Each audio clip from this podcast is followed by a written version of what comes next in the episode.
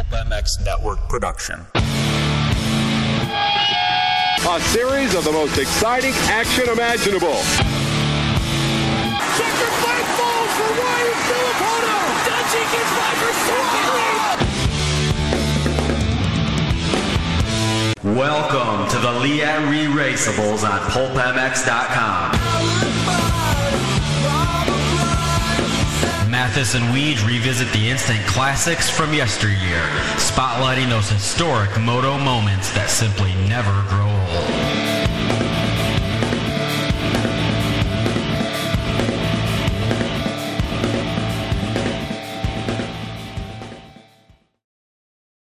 Welcome, everybody, to another edition of the Leatt Re Raceables 1989 Unadilla Motocross. Uh, we're going to talk about that race, a very, very important race for a number of people in the sport. A real changing of the guard that we'll get into as, as well for the sport. Uh, th- thanks to the folks at Leatt, man. If you're interested in some Leatt gear, use the contact form on pulpmx.com and uh, send us an email, and we will pass on a discount code for you to save at Leatt.com. Of course, the Moto Concepts guys uh, using Leatt as well. Uh, whether it's uh, mo- mountain bike stuff, whether it's uh, motocross stuff, neck braces, of course, they've made their name as that. Different people ride for different reasons, yet there's a common denominator that binds everyone who puts their body on the line for the sheer enjoyment of it. And this is what Leatt offers as a brand. They make protective wear, helmets, goggles, riding gear, knee braces, boots, and more. Leatt, uh, what, re- what Leatt really stands for is a promise of things to come. They are in the business of making sure that you have the confidence and the equipment to put yourself faster, harder, and further than you thought you could go. Visit them at leatt.com. Uh, and thanks to those guys for coming on board. Also, thank you to the folks at Pro Taper, Maxxis Tires, Scott Goggles, and Guts Racing, all supporting this podcast, which is great, man, because we re- really we really like doing it. Uh, Unadilla 89. This is the race that Mike Kiedrowski clinches a most unlikely 125 national championship, and we will have Mike on the phone in a little bit to talk about that day and more. But first, to discuss this race, it's my friend Jason Weigandt. What's up, Weege? Yeah, yeah, some epic days uh, in in this um, season when men were men and they were not afraid to a uh, get mad at each other and then just tell cycle news, and um, the world didn't implode because I mean we didn't have social media back then. I don't believe these races were even on TV. Um, so uh, they were just waging war. Uh, we're specifically talking 125 class here, and um, it got pretty aggro. Probably, probably led by the fact that Damon Bradshaw. This was the closest he ever came actually to winning a national title. And when Bradshaw's involved, it's going to be some fireworks. It is. It's. It, you're absolutely right. Uh, I love talking to you about the TV stuff uh, in the sport. We did a re-raceables with Broc Glover. Uh, the last one. Uh, I don't know if it's the last one that this one will be. But anyways, um, you had mentioned that you know '89 the TV broadcast got much better. The promoters got a little more Supercross. Yes, Yeah. so, th- so that's what I'm getting at. So Yeah. TV package got a lot better. Everything had worked a little better. That's not for nationals though, because yeah, these are. I don't know how many of these I've really seen. The '89 uh, summer of '89. Um, the, Yeah. hard to find these. Yeah, I mean, I don't think they were really on TV. Uh, sometimes these like VHS tapes would come out with highlights. Uh, I don't know if they even had that this year. You said you found some guys literally with their own home movie footage. Um, God, I found there's one I saw just by coincidence uh, from this race, Unadilla '89, uh, the 500 class, uh, and it is phenomenal, phenomenal to watch. Unadilla when it was still pretty much old Unadilla. I think it was making a turn, and um, still 500s and a pretty good field because you had RJ back and JMB coming over and Stanton and Ward. Uh, it was pretty pretty cool. But I mean, it's literally like three minutes of footage. Like that's all I've ever seen from this race. Yeah, yeah, it's it's Yep. tough. Um, this was uh, a return to Unadilla for uh, the Nationals. They hadn't been there since the '70s. Of course, they had USGPs every single year. Well, technically, they never. They actually said this was the first national at Unadilla. They had had. You know, trans AMAs and GPs, know- but never what was technically a national. I know Yeah, they said now. that. I know they said that, but then when I was doing some research Oh. in the '77 and '76, they had 500 motocross there. Oh, you're not buying this? Well, I don't know. In the vault, there's a 500 Okay. national at Unadilla. So Wow. you know what? Broc would know. We should have asked. We should ask Broc. we should have asked Broc. Uh, but yes, this is the return to Unadilla. No more USGPs. So this is like a full national with both classes and everything else. It's a they final did round have of the the series. USGP this year. It was a rear deal. They had both. Oh, that's right. They did in '89. Yeah, They did. Yeah, Um, they did. And uh, I remember them saying, you know, I think it was, a- you know, that was, I think the track everybody wanted back then. So I think the Nationals really wanted to have a race at Unadilla. And I remember the promoter said, We really don't want to do two races a year. The track will lose its natural character. And I'm like, What the heck does that mean? But what it would come to mean is that Unadilla dirt that was so great back then. Oh yeah. If you raced on it too many times, you lose that good dirt. Um, and I was like, I don't understand any of this. But then lo and behold, you go ten years after this, oh wow. and the track had gone from loam to to rock hard, and they fixed it up quite a bit since then. But my first changed. year, my first year was Yeah. '96, and I was stoked because I'd never been to Unadilla before, and Yeah. it was not good. It was dry, dusty, rocky. I'm like I'm like looking for this grass, this so-called grass out there. Yeah. there was none Yep. to be found. Um, yep. so let me ask you this: So you went to the '87 Nations, of course, famously, uh, helicopter. Oh, and out. helicopter, Yep. private jet, the Yep. whole nine. The yep. whole nine. Yep. Did you go to any of these nationals? Uh, no, no, I did not go to these nationals. I, I begged my dad. I went to these those USGPs a few times. I would beg my dad every year to go, and he would find some way to cheap out and uh, not go. Okay. Yeah. All right. I really wanted to go to this one because it was a really exciting season uh, coming down to the wire. And uh, my dad worked for Bel Ray, of course, and Wardy was trying to win the 500 title, which was a big deal. So I was trying. What was really an uphill battle for me, the only reason I could get to these races, again, because my dad worked for Bel Ray. He didn't work in the racing department, and Bel Ray was fading from, you know, in the 70s, they were probably like the oil company. Um, by the late 80s, they did still sponsor Team Kawasaki, but their level of involvement was going down every year. Um, and I don't think there was anyone in the company anymore that even cared. Like, they, no one went to races. They didn't ask for tickets. Uh, my dad certainly wasn't paying. You can guarantee that. No, no. No. Um, no. And of course, this would also lead to one of the worst nationals in '93, Unadilla, uh, just a dust bowl, and bikes were sucking dirt and blowing up everywhere on the track. '93 Yeah. as well. Uh, not a, not a good time for that. This one was a little. Uh, this one was in October, mid October, which is think about that, folks. We try to be done by September of one. Now this is mid October. The Nations has already happened by the time this race comes Yeah. around. Like just bizarre. Yes, I know everybody's complaining the series and seasons these days are too long, but they used to race until October and still have Supercross in January. Yeah. October. Yeah. Two more months of racing. Yeah, it was uh, it was nuts. And, and doing some research, it looked like it looked like they Yeah. Mm-hmm. got about three weeks or four weeks off in the middle of the summer. Oh, so I guess that was the argument. We're we're giving you time off so Yeah. we can go later. Yeah. Wow. Yeah. Uh, interesting. Plus, I mean, Unadilla in October, you are taking your chances. I mean, it could have literally snowed. Yeah, absolutely, right, for sure. Yeah. Um, I mentioned this. But if you uh, watch this one, the few clips I've been able to see, if you can find clips of Unadilla around this time, it is still shocking. I, I've never seen anything like it, and this is what gives Unadilla its rep. It has sand whoops, but they're made of dirt. That's the dirt. There was uh, unlike anything else I've ever seen. Um, you know, because sand is soft enough to create whoops if you ride on it enough. Everybody knows this. The loam at Unadilla was deep enough to do that. I mean, it had like sand whoop shaped bumps made out of loam, and that's what Unadilla was legend for. Because I don't know if there's another track anywhere that ever had that. It's yeah, crazy. it was pretty rough and yeah, whooped out and God, the rear end of these bikes are just dancing everywhere. It doesn't look like Yeah. there's a smooth line to be found anywhere in the Yep. place. yep. Real interesting. So Mike Kiedrowski, um, and we're gonna find we're gonna learn something in our phone call with him. Um, Mm-hmm. We already did it before this podcast. 1989. So Honda's at its peak. Stanton's the first year there. They still got Rick Johnson, who rattles off, you know, the first five Supercross wins, and then gets hurt, um, breaks his wrist, and is really never the same. And they got they got um, George Holland, defending 125 national champion. Those are the days where they just plopped anybody on a 120 CR 125 and they won the title. And and they picked up Mike Kiedrowski from Team Green, and they had Donnie Schmidt as a privateer. Donnie Schmidt had famously walked away from Suzuki. He didn't want to ride Supercross anymore, so he had no ride, and he grabbed a 125 for the outdoors. Uh, it was a Honda. Larry Ward was on the team with Kiedrowski. There was uh, Holland, of course, like I mentioned, the defending champion. And um, it was a slew of Hondas uh, up front all summer long. This was Damon Bradshaw's first full year. Uh, Chicken uh, was emerging as well. Uh, some guy named Jeff Emig came in um, as well a few times because he was still, I think, 89. Was Fro still doing Loretta's? I think he was.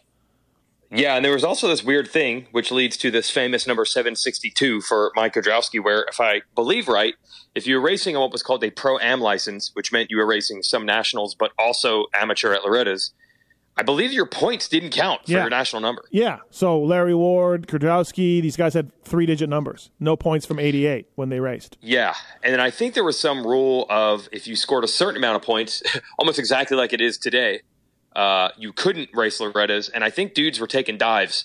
If I remember right, it might have been Lone Wolf. I remember reading about this in Cycle News. It might have been Lone Wolf was like, "You're doing too good. You have to stop racing Yeah. because we need you to win Loretta's or something like that." So more things change, the more they stay the same. Yeah. this, this is not new. no, you're right. It was a real Yeah. changing of the guard in '89. Really, when you you know Stanton uh, coming up, kind of caught a little in the middle, but Kiedrowski and Bradshaw and LaRocco and Larry Ward, uh, Doug Henry's coming up. Um, uh, Chicken. Chicken. They're Chicken. pushing aside O'Mara and and and Wardy and this next this older Kehoe Holland. Holland was older at this point. These guys are on Yep. their way out. Real changing of the guard, 89 90. Yeah, and don't forget your guy Dogger, Steve. Oh, Ah. yeah. Dogger. Dogger broke his leg a few Dogger uh, weeks breaks his leg this. at Steel City, and that was basically it. Yep, yep, absolutely. Yeah. So, if you're listening to this and you're familiar with Mike Kiedrowski and you're familiar with him winning the championship this year and all that, uh, be honest. Put your hand up if you thought he was a full factory rider. Uh, my hands up. Yeah, yeah. You did not know this either. I did not know just this. found this out. Yes. That's why we do this show. So turns out Kiedrowski and uh, Larry Ward were support riders for Honda. They were factory box fans and and and but older parts. Um, they looked the part. Like I went to 89 Millville. They all looked the part of factory riders, but they were not officially on the factory teams, and therefore they didn't get all the parts that George Holland got, which blew me away. Weege. I I know, I know, unbelievable. And then ends up winning the title. And even crazier, as he'll explain, so Holland and Cooper are the official Honda Factory 125 guys. Kiedrowski and Larry Ward are the support guys. Holland eventually goes out with a shoulder injury, and he doesn't even come back ever. He just retires. Uh, but they're not like, all right, Kiedrowski, you're actually leading the points. We'll start giving you Cooper or, or sorry, uh, Holland's work stuff. Nope, Nope.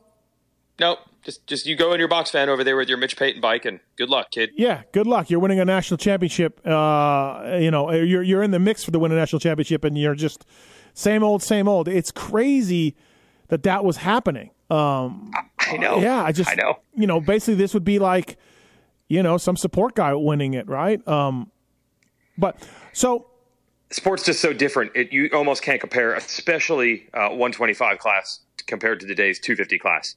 Um, it was like they half cared. You know what? A lot of it is actually a lot of this is born out of the value. The 125 Supercross class. This is shocking. By 89, I think it was only the fifth year of having it. It started in 85.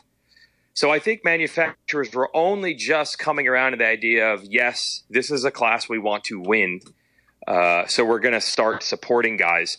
But the idea of like a Jett Lawrence, Justin Cooper level of care for 125 Supercross just wasn't there yet. So that kind of spilled into the Nationals. Like, yeah, we'll give you some stuff and you can go race the Nationals, but you're not our guys. The main guys, Steve, right? They raced 250 Supercross and 125 outdoors. That's what the top 125 guys did. They would race 250 Supercross. yeah, yeah, crazy, right? Like Guy Cooper, for example. Yeah, You know, and Holland raced 250 Supercross as well. Yep.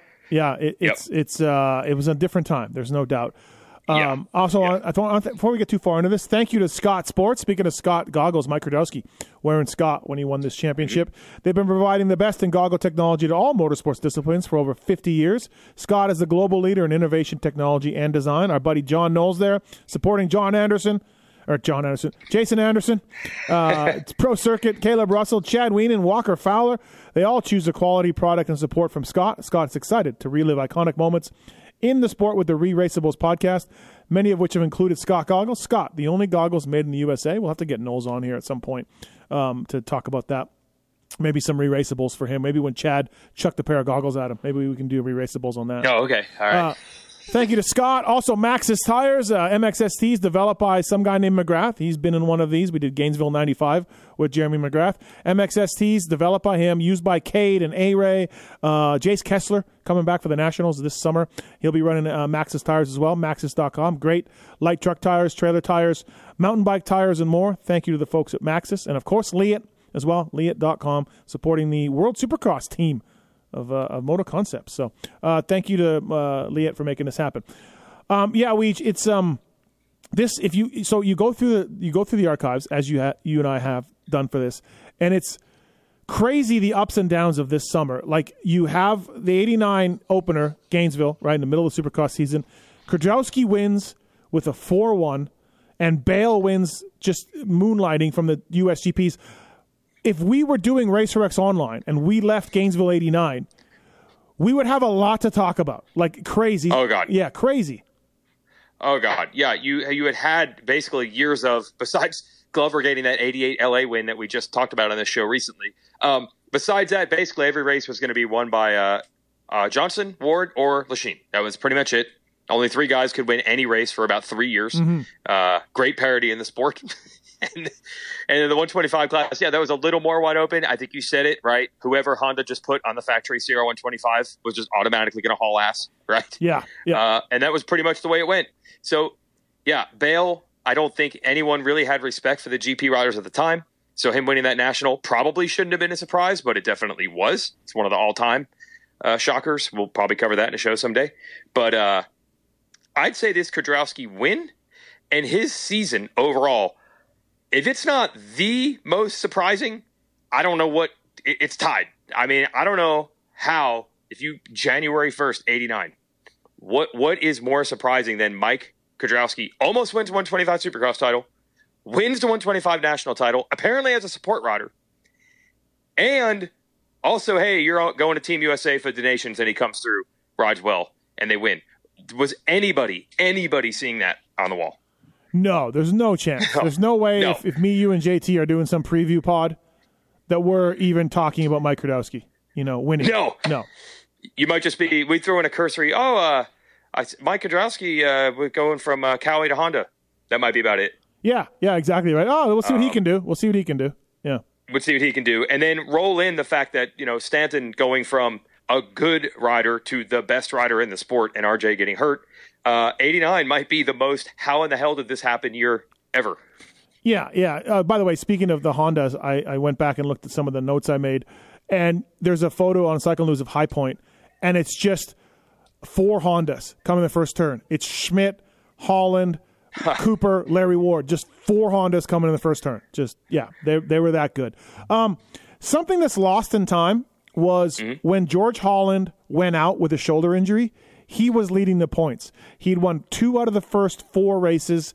Um, He had had one bad one. Then he struck back at um, uh, Redbud, got the win, and this is halfway through the series. He's looking good to defend his title. I mean, he's a factory Honda rider. You know, he's steady, right? Um, little lost in history that George Holland um, might have won this title if he hadn't hurt his shoulder.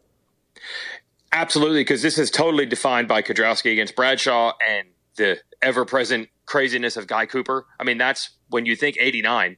That's the iconic battle. Yeah, halfway through the year, George Holland's just beating all those guys. Yeah, No one yeah, remembers no, this. yeah, no one remembers it, right? Um, No. um, and also too, by the way, going into '89 Unadilla, and I don't think even Mike knew this. Cooper was second in the points. Bradshaw was third. It was actually Wow. Kiedrowski was up on six points going in the last round on Guy Cooper. So that's where we were at. Bradshaw goes one one because you know he had he had to make it happen. But Cooper was actually you know the biggest threat to Mike Kiedrowski going in the last race. Uh, I know Bradshaw was a few points behind him, but uh, yeah, you just you know you never know. The uh, Larry Ward won Southwick this year too. Larry's first ever national. Didn't Yep. remember seeing that and being pretty shocked by Larry Ward, a, a Washington guy, being good in the sand. You know, Yep. so Yep. The, the the results and the points are just uh, is is just nuts. Like um, I mean, even Kiedrowski's results, he's getting some fifths and some sevenths. You know, nowadays the the classes, it, it's everything's just so more refined. It's like if you go out there and you get third, it's like, well, it's not going to get it done. It's not going to get it done. You know, but the point swings. Uh, himself having some flats and some bike problems. Everybody, I mean, dudes must have left 75 to 100 points Uh, on the table Bradshaw- between all the bike problems and crashes. no Bradshaw left two hundred on the table. 200 points on the table. I, I I I think so. I don't know. Bradshaw, I mean, he takes a rock to the knee and uh, and DNFs. He has a bad Yep. hip at Southwick and fades because of an injury from a hip.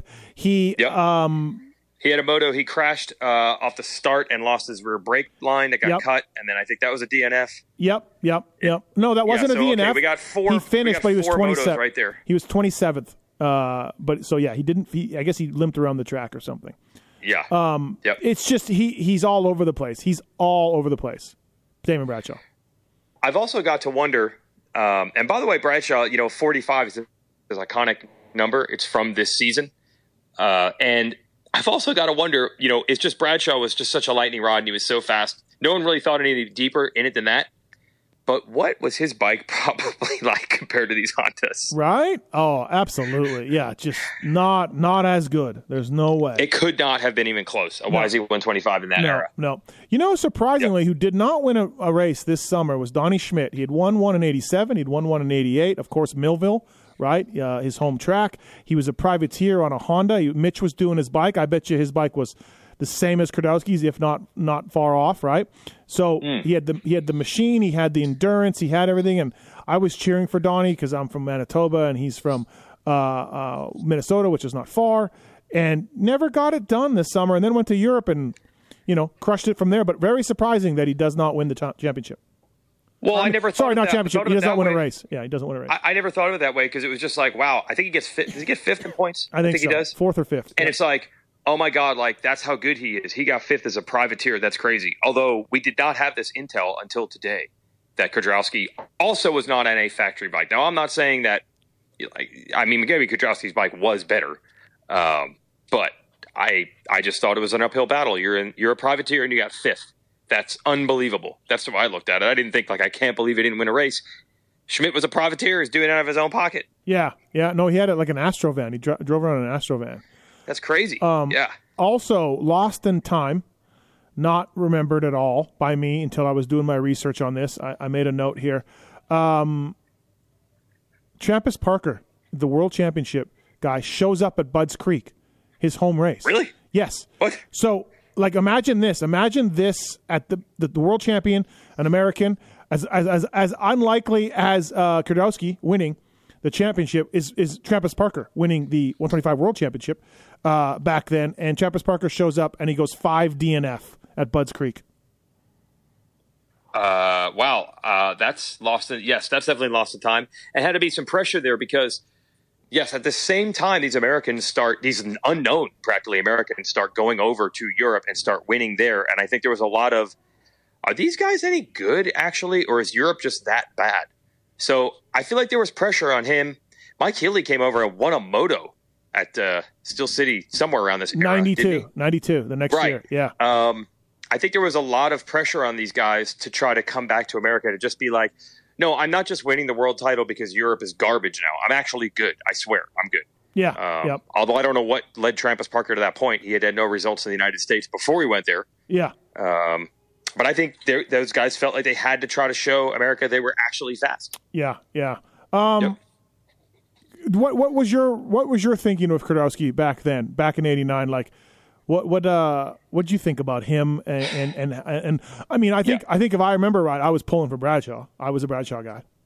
Well, yeah, I think that's the unfortunate thing for Kiedrowski. I mean, Bradshaw was just Bradshaw had this thing about him. I hate to use this term "it factor" because I think that's so lame, but he just burst on the radar with such ex- ferocity of he's battling in the 250 class.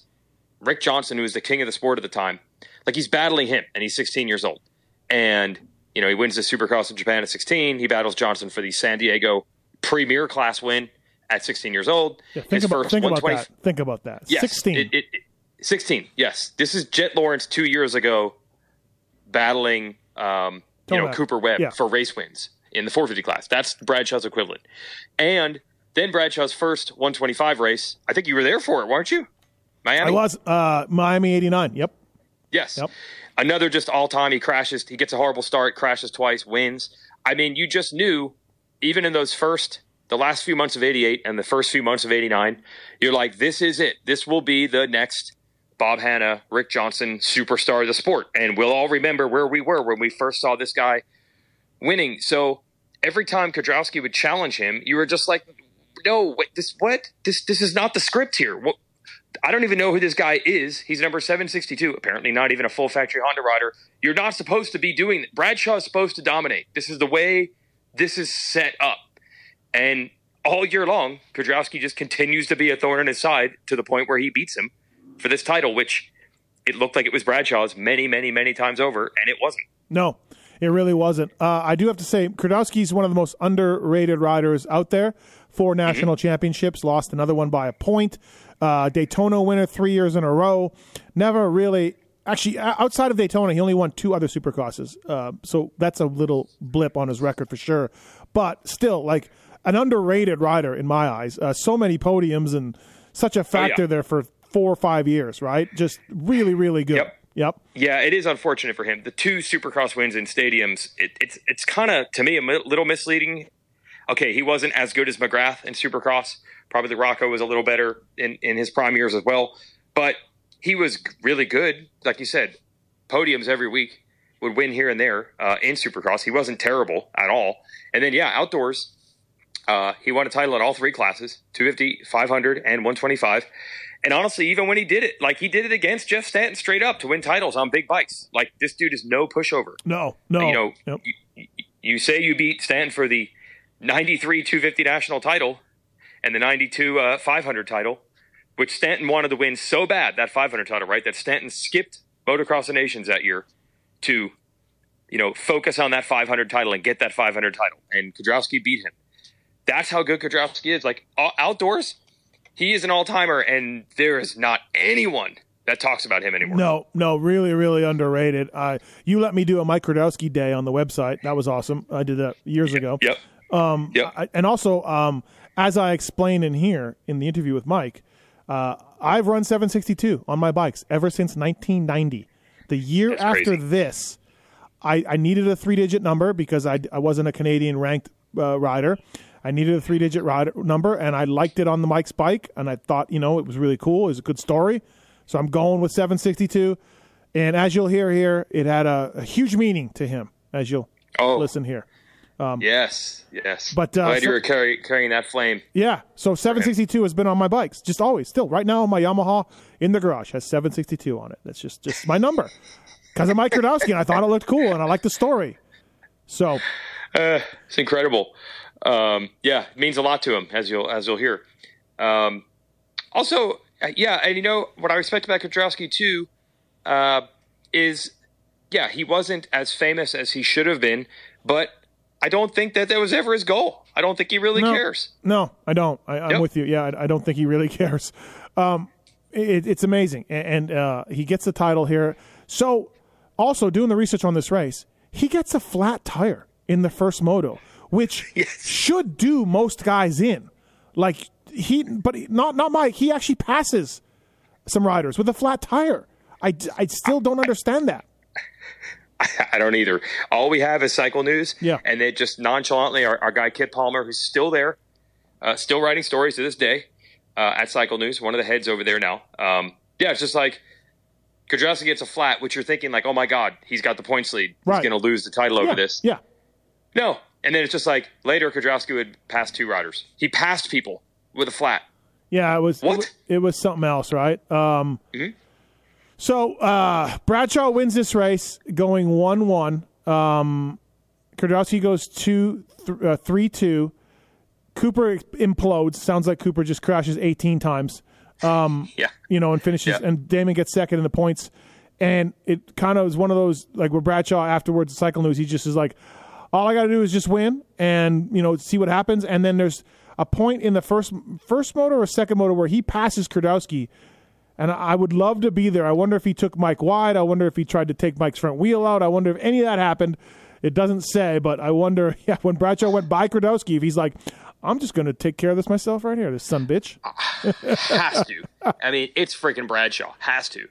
Uh, and Damon, I can guarantee you will not remember No, no, no, chance, no chance. No way. He will not remember anything about this day. Uh, I guarantee he did. And when I remember when I said at the top of this show that it was like this stuff got fiery. Um, God, I remember one race this year. I, I, I read through the cycle news stories. I'm trying to figure out which one it was, and I felt like I think it was Cooper. I think it was Cooper and Bradshaw who did not get along. Um, And again, you would just not say this stuff in public now. I think it was like Bradshaw took out Cooper, and then Cooper was like, Yeah, I made sure that I was going to get him back. And when I did, I made sure to hold it absolutely wide open to hit him as hard as I possibly could. And it was just like, Yep, yep, yeah, that's just the way it goes back then. Uh, you know, n- Yeah. nothing blew up. You No. know, no social media, no Yeah. TV. No. Just a cycle news quote about, yes, I purposely took him out and hit him as hard as possible to get revenge. I mean, between Bradshaw and Cooper, they didn't get along. That would out, this would all come back to haunt Bradshaw, making no friends um, Yeah. down the road when he needed help.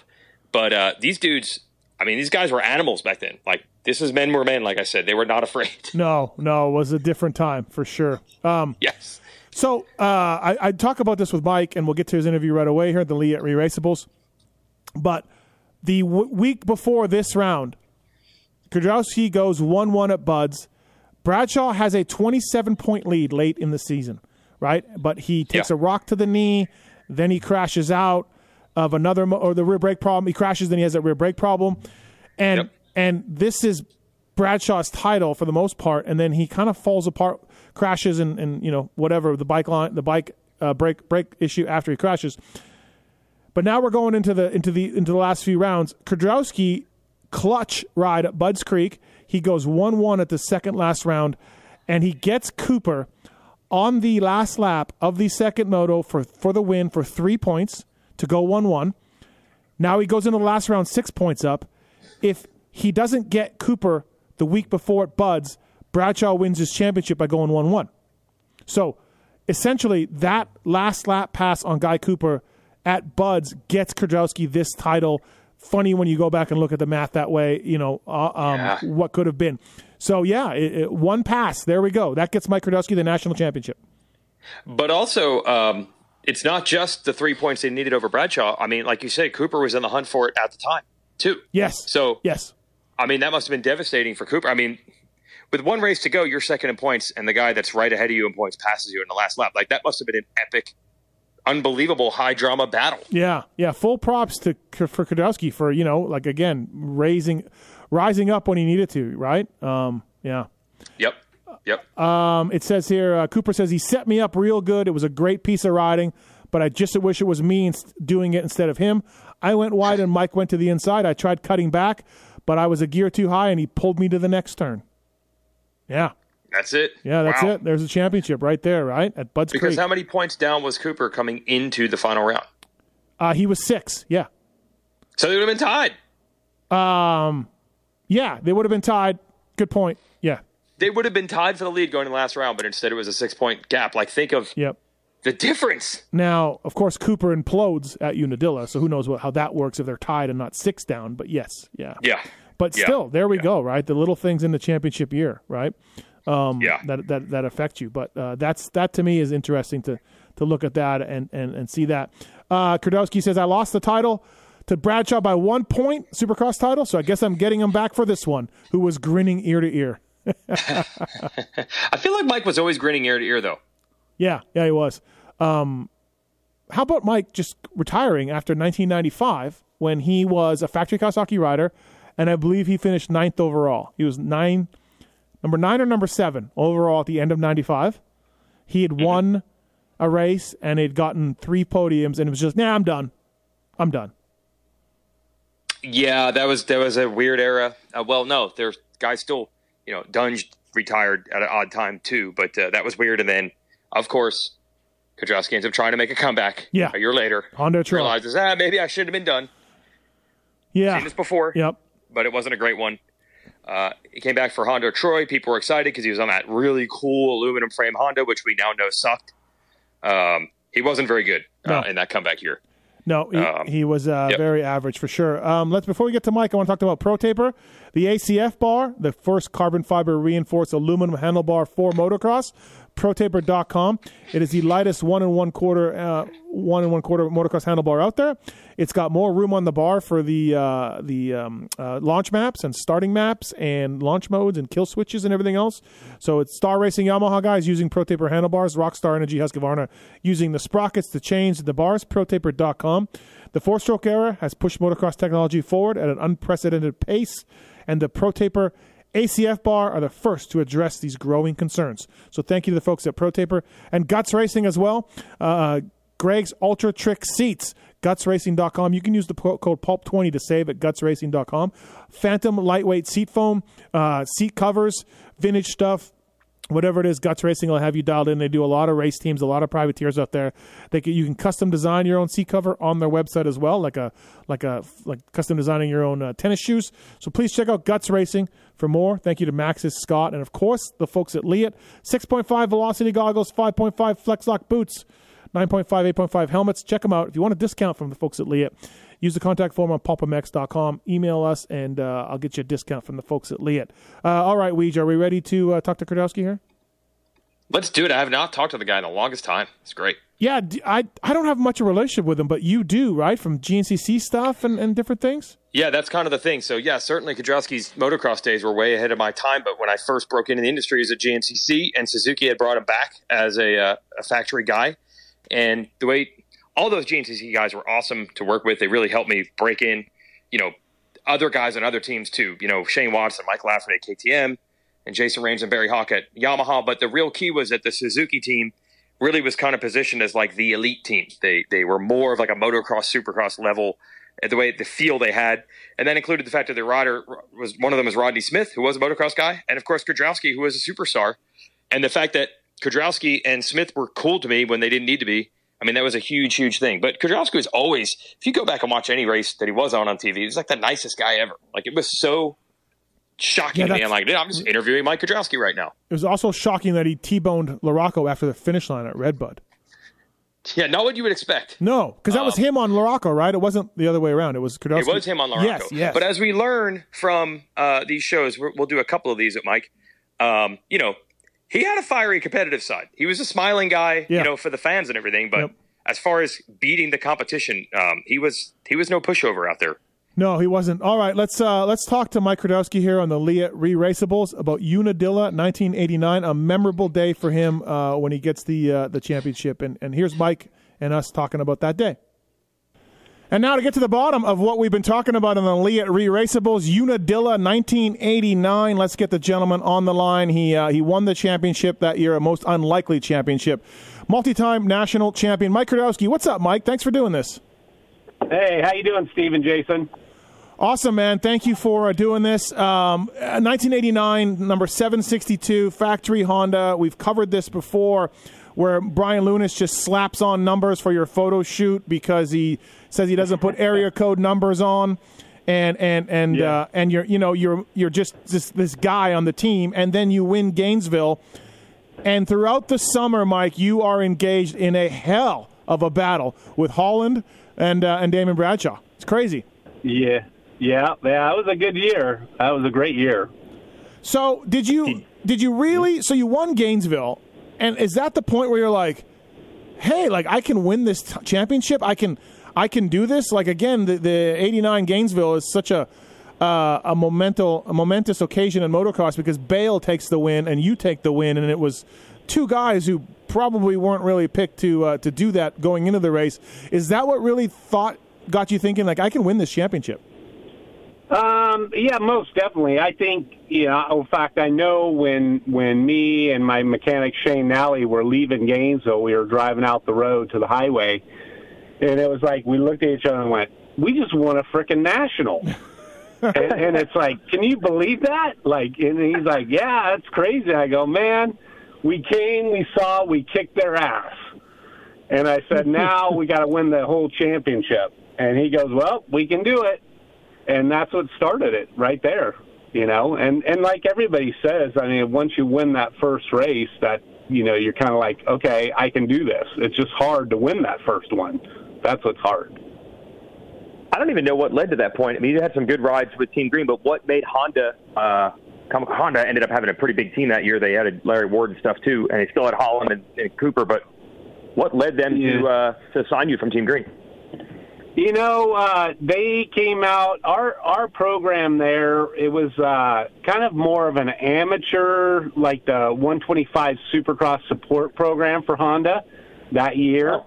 And um, so they were doing a big push. They had their factory guys, Cooper and Holland on Honda, and Rick Johnson, Bayle, and I think Stanton. Correct? I think that was his first yep. year Um, and so me, Larry Ward, um, and who else was? Because I think they had two on the East Coast and two on the West Coast for 125. Oh, so you were not even necessarily considered like the exact same as Holland and Cooper. They were like Oh full- no, full no, no! I, I didn't I didn't get their parts. Mitch Payton was doing my motors. Um, so I had Pro Circuit, you know, pipe and silencer. Mitch was doing my cylinders, all that stuff. Um, I had suspension that was probably a year or two older than what George was running and stuff. And uh, he had all the HRC parts on his bike. And then he could also run some pro circuit stuff if it was better or he liked it better or whatever. But no, Mitch Payton was doing my motors. Yeah. So it was a it was a a- Honda support program. And you had a good Supercross season also. I mean, you, I think you lost the title by one point, and then you're in the hunt Yeah. for the Nationals. Did that change at any point? Did they start saying like, uh, we got to start giving this guy everything we got, or did you just win it on your sport deal? You know, I, I think it was more on my support deal, and I liked my bike. I thought it was just as fast as anything else. I never rode George's bike. They never gave me the opportunity to ride or anything like that. Um, So so crazy. I, I probably just didn't know any better, you know. So, um, which is kind of crazy, but um, no, I, I think you know, I like you said, I did have a pretty good Supercross season. It started out horrible. Uh, you know, at first I was supposed to ride West Coast, and I broke my thumb or something, maybe in a Golden State or something. And then I ended up switching over to the East Coast, and Larry Ward came over to the West Coast. And um, so we started Supercross. I think the first round was in Miami that year and didn't do so well. And then kind of, you know, was chomping at the bit. And then it came down to the end, me and Bradshaw, and, and then he won it by one point. And then when the Nationals started, um, you know, Gainesville was the first one, and we won that. It was like, okay, I'm gonna, I'm gonna go win the Nationals, you know. so, um, you know, I was at the top of my game then. I think George was, you know, he might have been struggling a little bit or whatever, whatnot, and Cooper was always kind of around, but um, I guess kind of maybe a little unstable. Good races, bad races, and and he and, wait, and then he was on a Suzuki, so. Um, The next So- year, yeah, yeah. I mean, you know, it, your bike looks cool with the tie pipe, but if that's all you have, you're going to get beat. So, yeah, uh, it's a so Holland wins halfway through the year at Redbud. Holland wins it. He's got the points. He's a defending champion. Uh, then his he's got shoulder problems and he drops out. At um, Yeah. at Redbud, your chain comes off and you put it back on. Do you remember that? I vaguely do. now Okay, you all right. that. Yeah, it's, it, it says you had, you stopped to put your chain back on. Um, with five rounds to go at, in Troy, you got ninth in the second moto. You're fourth in points. Uh, the next round is Millville. Damon goes 1 1. You get a flat in the first moto. Damon's got 27 points. You know, with, with four rounds to go, like, you got to be like, oh, hey, it's been a good year. I won some races. And then, Mike, you start really catching fire. Um, you start Yeah. really coming on strong after that. Yeah, because what did we have after uh, that? Was there Washougal. was Washougal? That's what I was saying. Washougal. I like that track, so that was good.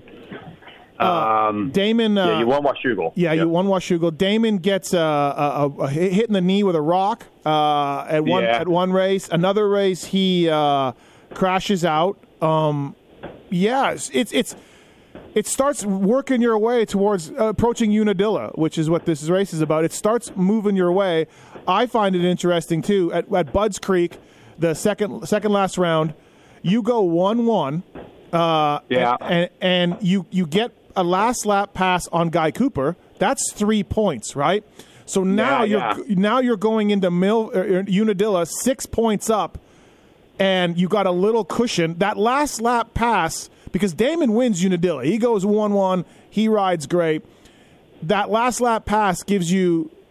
You know, three points that you that you get that you need at Unadilla. That I So, needed. Yeah, Yeah. it's interesting to look back at that. You know, yeah, and now you're bringing all that up. Now I'm thinking about. it. I remember parts of that, but yeah.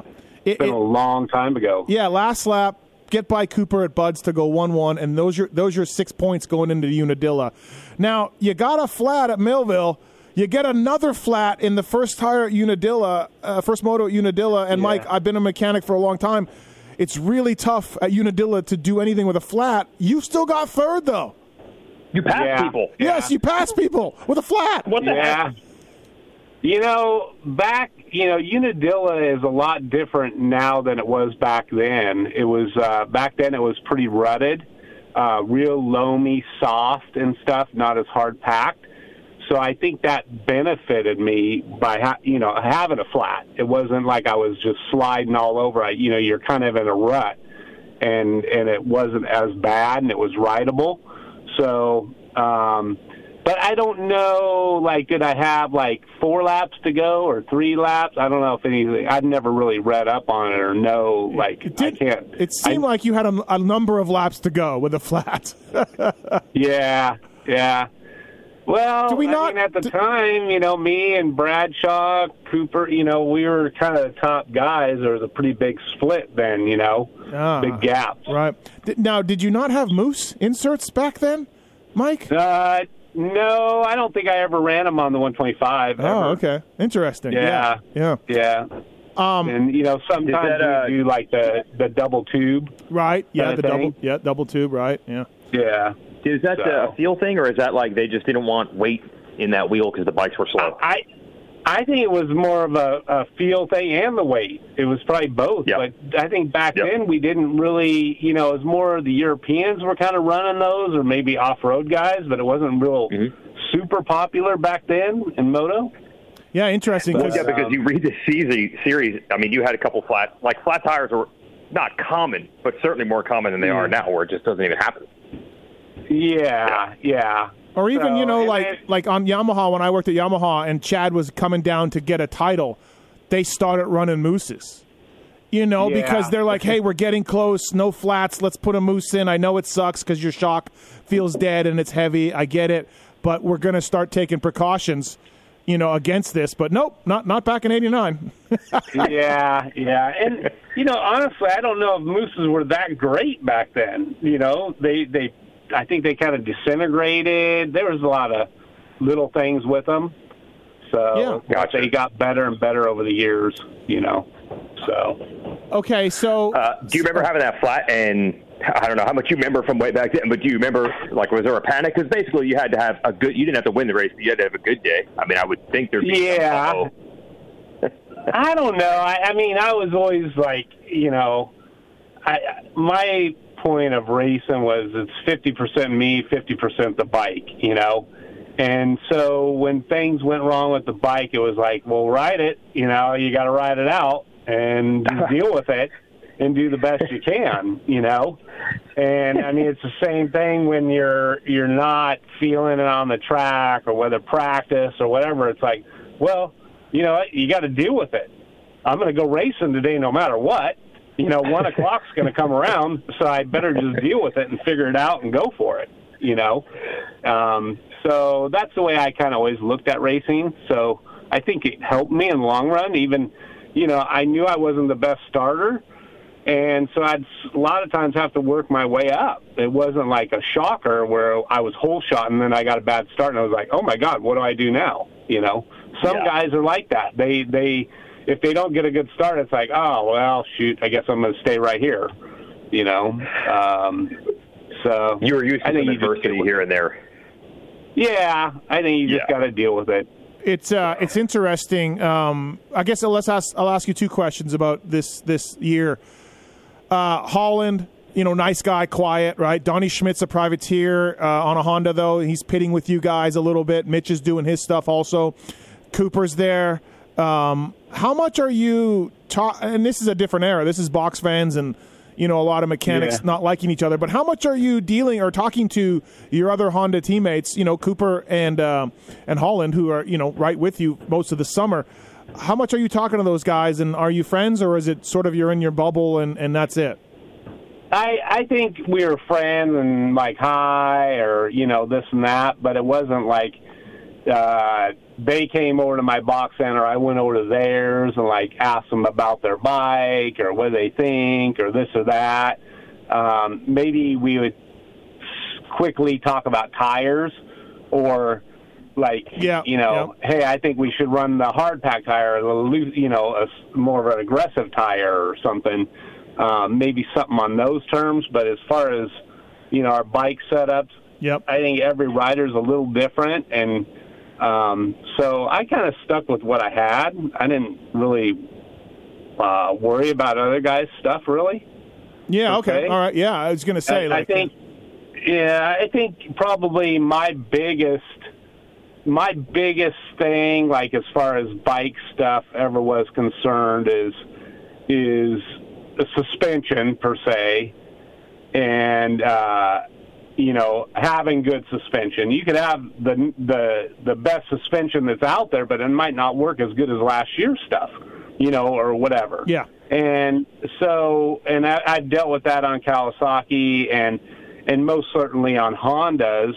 Um, at that time, there was the conventional fork and there was the upside down fork. Mm-hmm. We were kind of transitioning, and and I like the conventional fork a little better than the upside down. The upside down seemed a little too rigid and stuff, and it didn't work as well. So I stuck more with the conventional fork and stuff, and they were the older fork at the time. Um, and then probably back in uh, 1990 when I was on Honda and Bayle was winning the championship and he was at Washougal and he crashed and broke his elbow. And I was running Mitch's stuff at that time and like HRC stuff. It was kind of a mix. And my bike was running terrible all the time and we just couldn't figure it out. And then Bayle crashes, and they're like, "Oh, here's a box of stuff. Put this on your bike." And it was like the last Yeah. four races. It was like, "Oh my God, this thing's so fast." I mean, I felt like Mickey Dymond back in like '85. Yeah, you- it was like, yeah, no one, no one even has a chance with me. You go three, You know, I three mean- with with Bayle stuff. You go three, one, one, one, one, two. Yeah, overall, that's, right. that's what I'm saying. It was like on the threes was a really bad day for me, or bad Yeah. moto. You Uh, know, uh, yeah. And so, we have to ask Unadilla 89 with Leatt Re-Raceables here. How bad did the rivalry get with Bradshaw? Now, you know, he's he's famous for he doesn't the only teammate he told us he ever liked was uh, Dubach. So he didn't even like his Yeah. teammates, right? Um, you're, he's East Coast, you're West Coast. He uh, he's no doubt super fast, but he's throwing it away. You know, when I worked at Yamaha, Bob Oliver was like, you know, he would fuck with these guys in practice. He would fuck with them in motos, and we're like, stop it, stop it, and it, and he just kept doing it, and it bit him. It always bit him. You know, like that. Yeah. That's the kind of stuff Bob Oliver would tell us. So, how bad did it get with Bradshaw and you uh, as this as this title fight goes on? Well, I think Bradshaw wanted to win just as much as anybody else, as me or you know anybody else. I, I, I think I kind of ignored him messing with me all the time or whatever, and it probably made him more mad. You know? Yeah, yeah. So you, you know, you kind of work at a different a different angle. You know, what is it? Keep your enemies close and your friends, or Yeah. your your friends close and your enemies closer Yeah, yeah, type yeah. thing. um, but uh, you know, Bradshaw can he he he did it to himself. You know, I think. Yeah, yeah, You know? kind of what Bob, you know, Bob Bob Oliver kind of said that. Like he threw Yeah. away so many points with just kind of you know egotistical stuff and and machismo Yeah. stuff and, and you know, but. Did you were you guys you come from the same era? This is a real changing of the guard this year. You know, George Holland and and, and Kehoe and O'Mara Yeah. and these guys are, are leaving. You, Bradshaw, LaRocco, Larry are all coming up. Um, How much were you friends with him at all? Not not really. I mean, I'd say hi. Yeah, yeah. and that was about it. I, I you know, it, it's funny. You know, Damon was friends with with Dubach per se, Yep. and stuff, and then um, I became more friends with Kehoe back then because we lived in the same area, and Eric rode, and so we practiced almost every day together, and um, and stuff. So I, you know, I mean, never. uh, If if LaRocco would have been there, I don't know if we would have been practicing together, but maybe we might have been better friends. Who knows? I don't know. Yeah. But I never really rode. You know, it's it's a lot different nowadays. All these guys go the same tracks. They all hang out and and ride together and do these training stuff and all that. Where back in the day, we were kind of all individuals. Mm-hmm. And so you had your tracks wherever you lived, and you just rode every day and stuff like that. So, um, yeah, I- I think we were just kind of all individual. Yeah. per Yeah. se. Right. So, But it never got and, and I do, I do think Ashley? later. Oh. Yeah, I think later on in life too, when when we got the semis and stuff, it, it brought us. It, it, we were all closer together Yeah. because when we went to a race and we wanted to go ride someday on Friday or test something out in Michigan or wherever, the whole semi had to go. So the whole crew had to go. It wasn't like before I wanted to go ride over here and LaRocco wanted to go ride over here or whatever. Or the Honda. Yeah. We all had our box fans, you know. So um, the semis brought guys closer together and stuff. It is crazy to hear how that schedule works, and it's not just you. I mean, a lot of guys from your era, like you would do that. You would literally, you and Shane would grab the box fan and go find a track near a national sometimes just to work stuff out. Yeah, yeah, oh yeah, yeah. Yeah, I, I remember going Nobody riding like Yep. yeah, like mm-hmm. East Coast rounds, and we'd be back.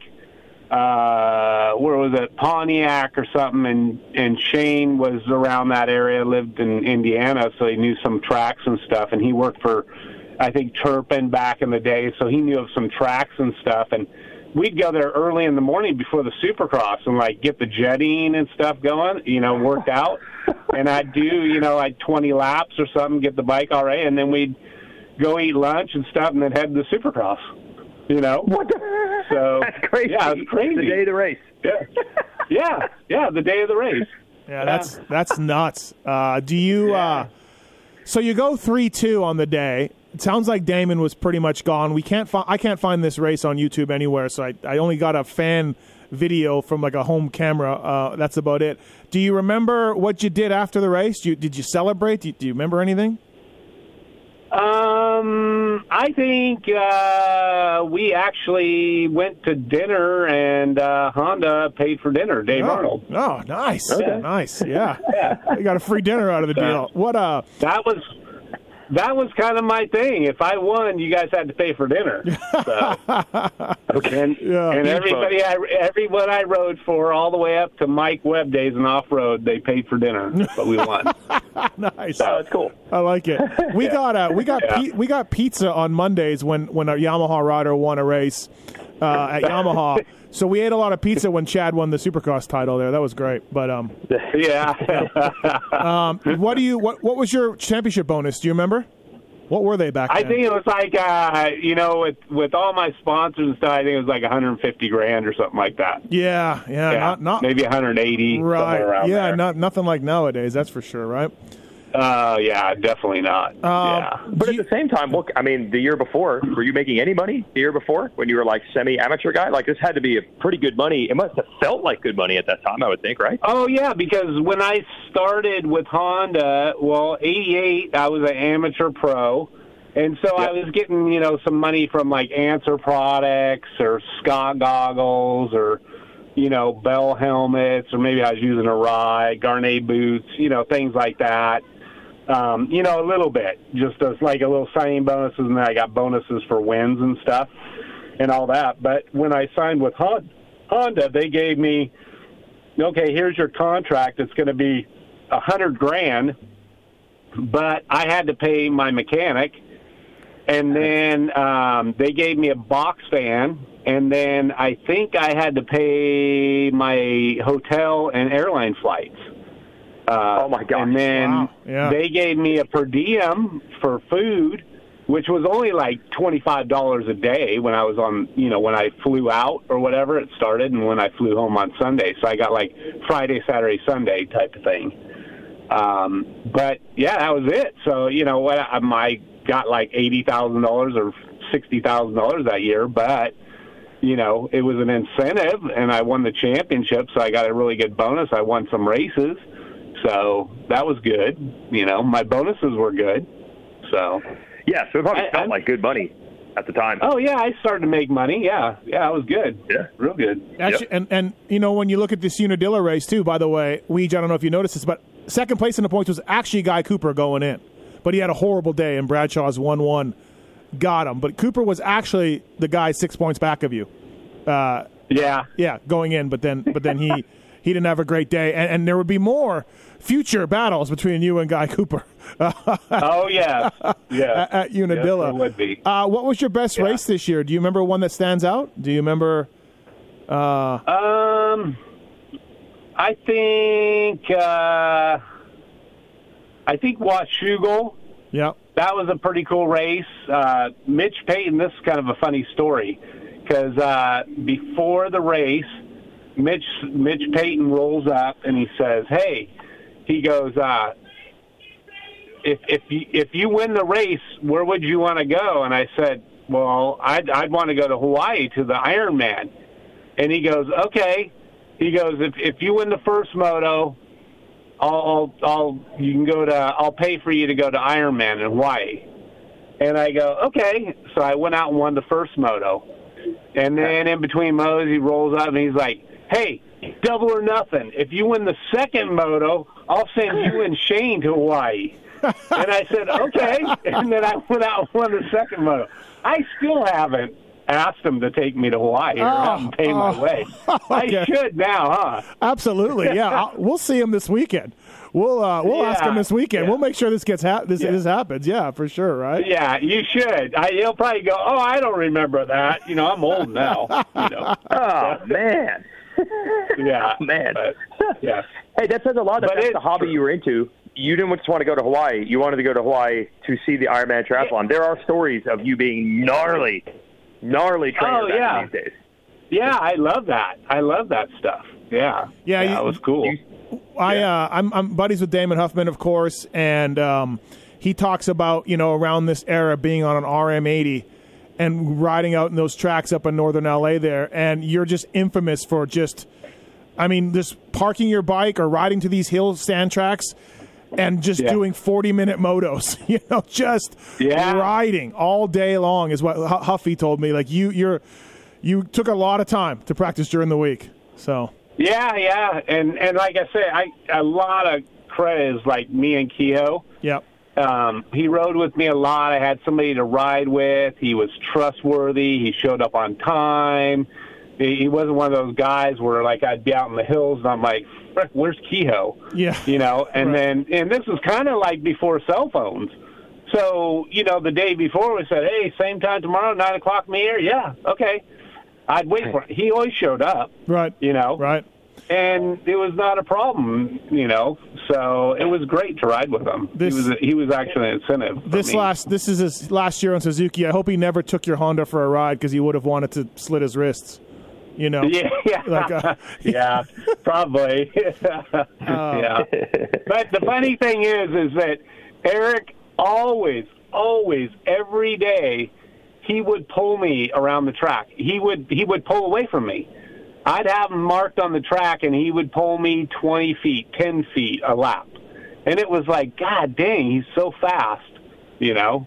wow. And then I don't, you know, the weekends, the nerves or whatever, you know, or, Mm-hmm. or whatever, you know, got to him or whatever. So, but um, Wow, but yeah. I got. So he was I, I had a lot summer. of all, all, all every day of the week. Yes, on the tracks.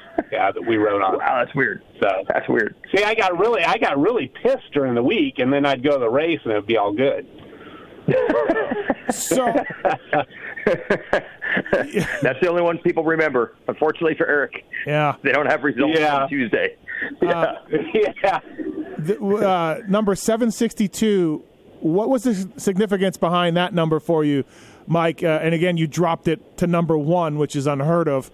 Uh, and by the way, I chose 762 as my racing number in 1990 because it looked good on your bike, and I was turning uh, pro, and I had to pick a number, and I went your number because I, I rode Hondas, and I'm like, that looks really good. So you, you literally you caused me to be number 762. That's still on my bike today, uh, out in the garage. Wow. Yeah, yeah. So Wow. I I have been. Well, you set- were probably the only one in the world. I just thought it looked good. I, I don't know. I liked it, and I thought I loved your story of turning it to number one. I never managed to turn it even at all to anything, but um, anyway. So seven sixty two is my number, and it's it's it's Yeah. in it's in some of my passwords. Uh, you know, just it's it's been my number since since you. Um, why seven sixty two for you? Um, because that's the number that AMA gave me on my AMA Pro license. oh God, God damn it, Mike! I wanted some story. No, there's no story to it. There's no rhyme, no reason. The you were- numbers aren't nothing. You were seven sixty two and eighty eight and eighty nine. Yeah, that was Yeah. my AMA. That was my card number. Yeah, that was my number. Yeah. Oh, so all these years, Mike, I, I, I've, I've just I've been running this number in honor of you because I figured it must have meant something special to you, but no, just the number they gave you. Well, now it does. now it does because it's one of the highest numbers to ever go to number one. But, Yeah, you know. yeah. So yeah, it's still something. But yeah, well, you know, you take something and maybe make something of it. So. Uh, Steve's thinking you had some relative that like his last dying wish was Mike, take 762 to the top. yeah, You got to do it. For or you know, 762. seven is my birthday, six is my wife's, or sixty-two was my dad's birth year. I don't know, just something or anything, but no, nothing. No, it it was nothing. No, it had nothing to do with that. Well, God, No. God damn it. Okay, It was just well, an area. It was just an area code. like like Luna said, right? Like Luna said. Yeah. Uh, Yeah. um, by the way, Weigandt, have you ever seen Mike's poster for this year for '89? His Honda. I don't think so. His, no, I think it's online. Google it. Yeah. Mike's Mike's official Team Honda poster. The right. front numbers look like they were put on by a blind person. and, and, and and Mike, tell the story. Yeah. tell the story. So, so uh, when I signed with Honda, we went to Indian Dunes to do our photo shoot, and so there was Brian Lunnis and uh, oh, who was that? Georgia's mechanic. Um, Oh, um, it would have been Holland or no Cliff.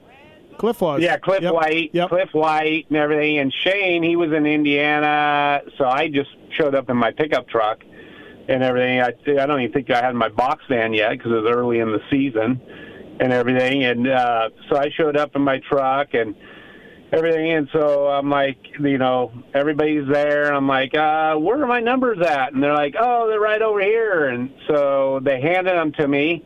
And so I'm doing like the side plate, and you know, I'm kind of trying to work all the three numbers in there, how it's going to lay out and stuff. And uh, Brian Lunnis comes over, he goes, "Here, let me help you with those numbers." So I'm thinking, well, I mean, the guy's a full factory mechanic. I mean, he Yeah. works on Rick Johnson's bike, like, Right. Yeah, he'll know how to put them on. So he goes up the front number plate and he's like straddling the wheel and he's putting them on and he gets them done. I'm like, man, he did that quick. So I go like over the other side and everything, and I come around and uh, and I like look at the number plate and they're all just totally crooked. Like he didn't even take a second to even put them on. He just stuck them on so quick. And I'm like, Oh, really? I, I do see Like, it now. They're no, not in line with each other. Yeah. So you did you, you Google can't it? peel Leach? them off because they're going to stretch Uh-huh. out. You know, it's going to be terrible. Yeah. So I just had to leave it for the photo shoot. Yep. Yep. So So- so we did you see it on there? Honda Racing. Yes. Yeah. the, yeah. Uh, the seven is too high, and then the middle of the number plate has the bolt. So the six. The Yeah. six has to be about two inches lower than the seven because of the bolt. And the- Yeah. and it's like, oh, the seven's already on there. We can't put it on there lower. It's already done. And then the two is higher than the six, but not Yes. as high. Yeah, yeah. Oh, it's great. Yeah. It's great. Imagine this, factory rider. That's your poster. Hey, welcome to the team. Yeah. And your Yeah. bike, it does stick out having those fork boots and the right side ups. I mean, your bike, it looks like a stock bike that someone just stuck numbers on. That's what it, and maybe that's what it was. Yeah, That's what it yeah, yeah, yeah, yeah. And that's when Brian said, I didn't know when Honda started hiring area codes. Started hiring Oh, codes. Um, yeah. It- also, something to, uh, we'll wrap this thing up, this 89 Leatt Re-Raceables up. Uh, something else that people may not realize either, too, Mike, is you went to Motocross the Nations before the end of the Nationals. You headed over Yeah. to Germany. You know, uh, you, you're winning the cha- or you're in the fight for the championship, and you're you got to go race the Des Nations, which is honestly a, an awesome honor. But at the same time, you're like, well, I don't know, I really want to win this championship. So, what was that like? Um, you know what? I didn't really. I mean, it was a it was a thought, you know, but the Motocross of Nations was the Motocross of Nations. I mean, there was nothing cooler than that. Getting picked for the team and Yeah. everything. Yeah. And uh, Stanton was going over there, and Wardy was going over there. So it was like, you think I'm going to pass that up? You know. So um, I I don't think the championship even played a role in it. You know. Yeah. Um, Interesting. Yeah. I know, like like when I went over there to uh, do the um, race in Germany, I had done uh, Italian Supercross on a 250, and um, but I did terrible at that race. Did so horrible, and and it was like I forget it was it was uh, it was a pretty big race for quite a few years, like Fast Cross or something like that. yeah, that yeah, yeah. Yep. that they had there, and it was just a really weird track and everything. And then uh, we drove we drove over to Germany, and I was at the hotel, and um, who was the AMA head guy at the time for AMA? Oh, Ro- would have um, been. Roy? What, Roy, Roy Jansen? Yep. Roy Jansen. Yeah. Oh, Roy. So we get the hotel, and me and Stanton had like went running, and we were kind of training and during the week and stuff. And he got there, and he comes through the lobby, and he's all, "Hey, how you guys doing?" Again, he goes.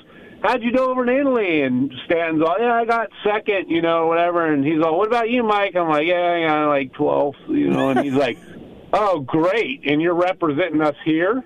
Oh, wow. this weekend. yeah, I was like, oh my god! And then I went out and won Yeah. won uh, Germany, you know. So, um, but yeah, Oh, So, good times. It was cool. Yeah. yeah. Uh, the, the Motocross Nations was awesome every year. We, every year I went was yeah. awesome. Um, All right. Anything else for uh, Kiedrowski here, uh, Weege, on Unadilla 89? Well, what's kind of building here is the, the the doubt that some people would have had. And look, it is pretty shocking to go from 762 to number one. So it wasn't like it was. It, it was surprising. Did that fuel you a little bit? Luna's saying what he's saying. Bradshaw was certainly so high profile. Things like that. Did that fuel you to show these people that you could do it when they, I'm sure, weren't expecting it? Um, I think so. I think that definitely helps. You know, Yeah. um, I you know I think a, a big part of it was when I did sign with Honda. Looking back now, and even even the year after, or two years after, was to get to Honda was was awesome to ride for them. One back, especially back in the day and everything. Um, and then I had great people around me um, there was Jim Anderson was doing the suspension for Showa.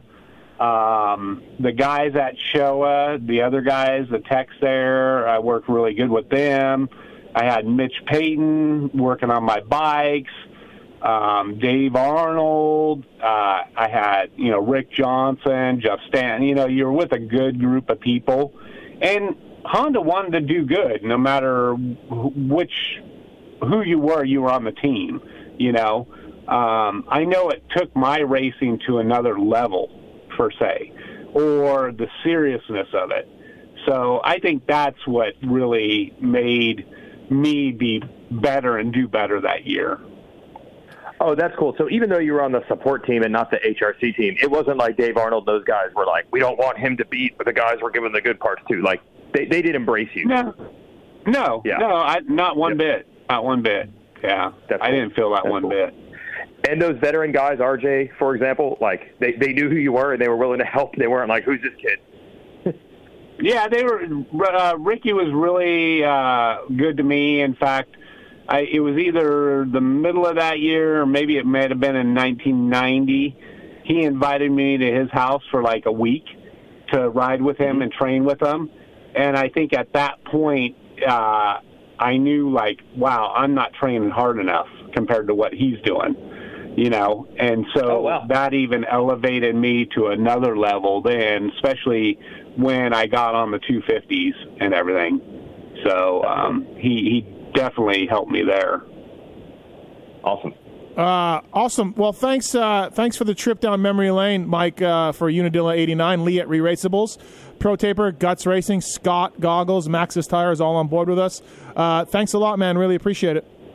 Yeah, well, thank you for reaching out to me. It was good to talk to you guys too.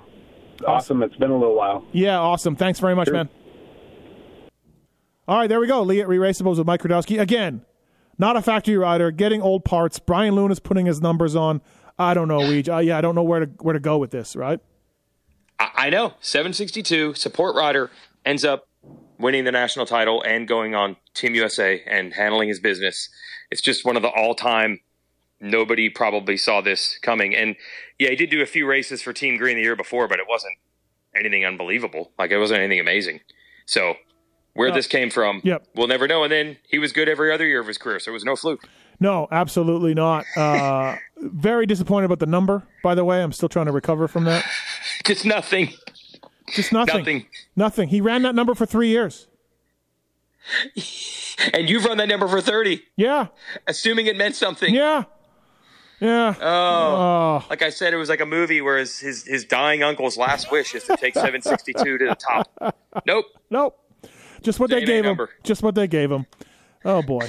No, I believe Davey always says this that 762 to number one is the largest jump of all time Has to be. of numbers. Yeah, it has to be right. The Yeah. I think the highest number to win a race, I believe, got Larry Ward was it, but I believe it got passed. Didn't somebody win with n- higher than nine seven one? What? I thought somebody broke that. Really? I don't know. There's not a lot more above nine. Mm, Maybe not. Maybe I'm dreaming of that. But Larry Ward, Yeah. number highest number to ever win a race, nine seven one this year. Which is the same year, by the way. yeah, same year. It's this year. Yeah, absolutely.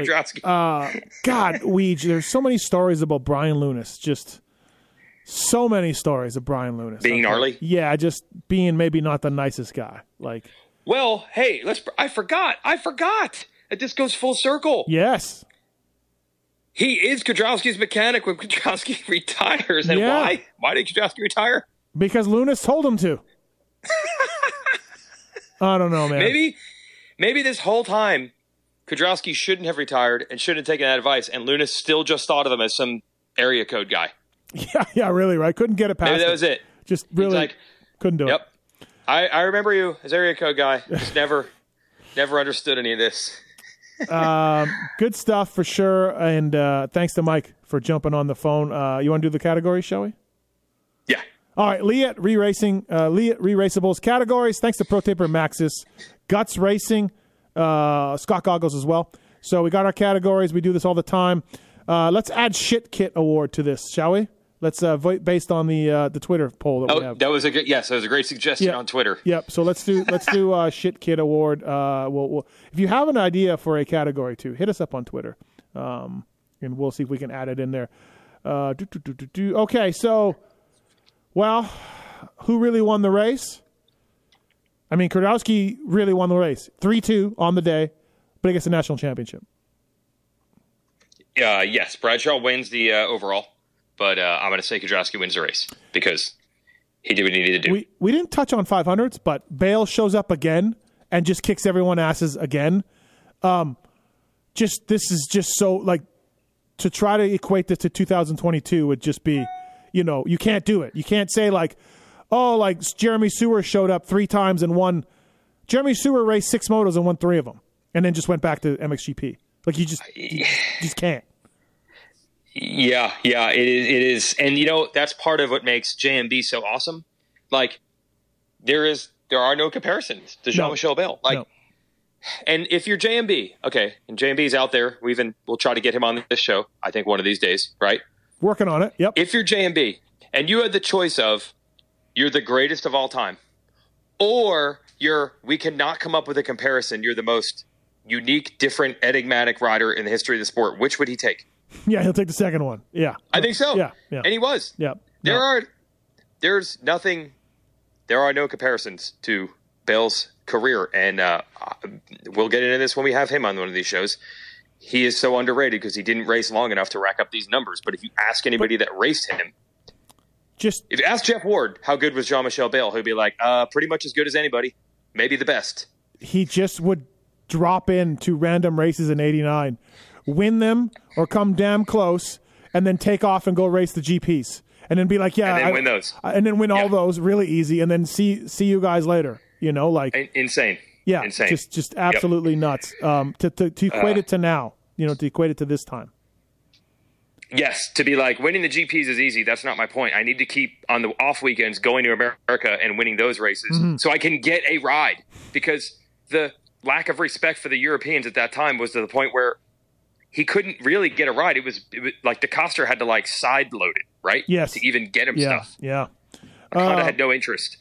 Uh, and Ward wins the 500 title, by the way, which is significant because uh, he actually is the first guy to ever win a title in every major class. And if I have this right, I think he's the only. Right? Well, no, Supercross title, Wardy, and Wardy and title Bayle, in all three classes. Wardy- Anybody else? Wardy and Bayle. Uh, yep, Bayle doesn't have a uh, 125 national title. Oh shit, you're right. My bad. Yeah. yeah. Oh, Right. So Ward is the only guy to win the Supercross title and all three outdoor class championships. And uh, it's at this race where he Let me gets that done. hold on. Let me check Ferry's vault. Mm, Nope. Oh, okay. Nope. Wanna- nope. okay. Nothing there. Ward doesn't have a 125 Supercross title though, like Ferry does. Nah, good point. Good point. He's not. Uh. Probably stings him. Well, actually, I don't. I don't want to say that because I mean, Ward might try to win one if he hears about it. He this. probably could still. uh, who's that guy award? We can go both classes for this one. Um, I, I, shout out to Joey Maurer, by the way, 13th overall in 500s. Uh, went on to wrench for Albie when Albie won the title, and then went on to the GNCC stuff and everything. Joey Yeah, Maurer, still there. I didn't realize. I knew he was a pro. I did not realize he was good enough to get 13th at a 500 national. That's uh, way legit. So my bad for Yeah. for thinking that. Uh, who do you Yep, got? Joey is still the, the, the right hand man for Fred Andrews for the Cowie GNCC Oh. team to Oh. this day. Still. Oh, I yeah. did not know that. Okay, yeah. Yep, still going with Fred Uh, Andrews. Also, Yep. shout out to Shane Nally, who wrenched for Kiedrowski in '89. He went on to drive the truck for Geico Honda for a long time. Um, made the switch from mechanic to uh, truck driver. So, um, Shane Yeah. Nally. And when Mike came out of retirement to race off road GNCC, Shane came right out of retirement with him. There we go. Perfect. Yeah, that's his guy. Um, okay, so who do you got for who's that guy? Because I got I got one guy that stands out for sure. Well, yeah, I got one guy, and I, I don't know who he is, and I'm uh, very upset with whoever this man is. And um, if someone can give me his info, I might have to come knock on his door. Uh, I've not heard of Stacy Cook, who gets 21st in the 125 class, and I don't like that because he edges out a young, future legend of the sport out of Bayville, New Jersey, Barry Karsten, who gets 22nd on the day. So Stacy Cook, we don't like this. No, I've heard of Stacy. We don't like Cook. you beating Barry Karsten. I've heard of Stacy Cook. I believe he was a DGY rider for a while. Uh, Okay. Definitely heard of Stacy Cook. I will go with Gary Bronikowski. Uh, goes 18 13, 17th overall, beating Jeff Hicks, Ray Somo, and uh, Rich Taylor. Uh, my buddy Rich Taylor. Gary Bronikowski, shout out to him. Also, shout out to um, Michael Young for racing an ATK four stroke at this 500 class as well. Uh, he had the rear disc up Did by the rear read- brake pedal. yes, that's right. The the uh, counter shaft counter shaft disc, right? Yeah, yeah, yeah. Um, and do you read uh, RJ? Yes. is- who's trying to come? Did you read that part? Yeah. Yeah, go ahead. He hit, the, the ATK four stroke was so freaking loud that RJ couldn't hear his bike. Yeah. and couldn't shift right off the start. Those damn four strokes.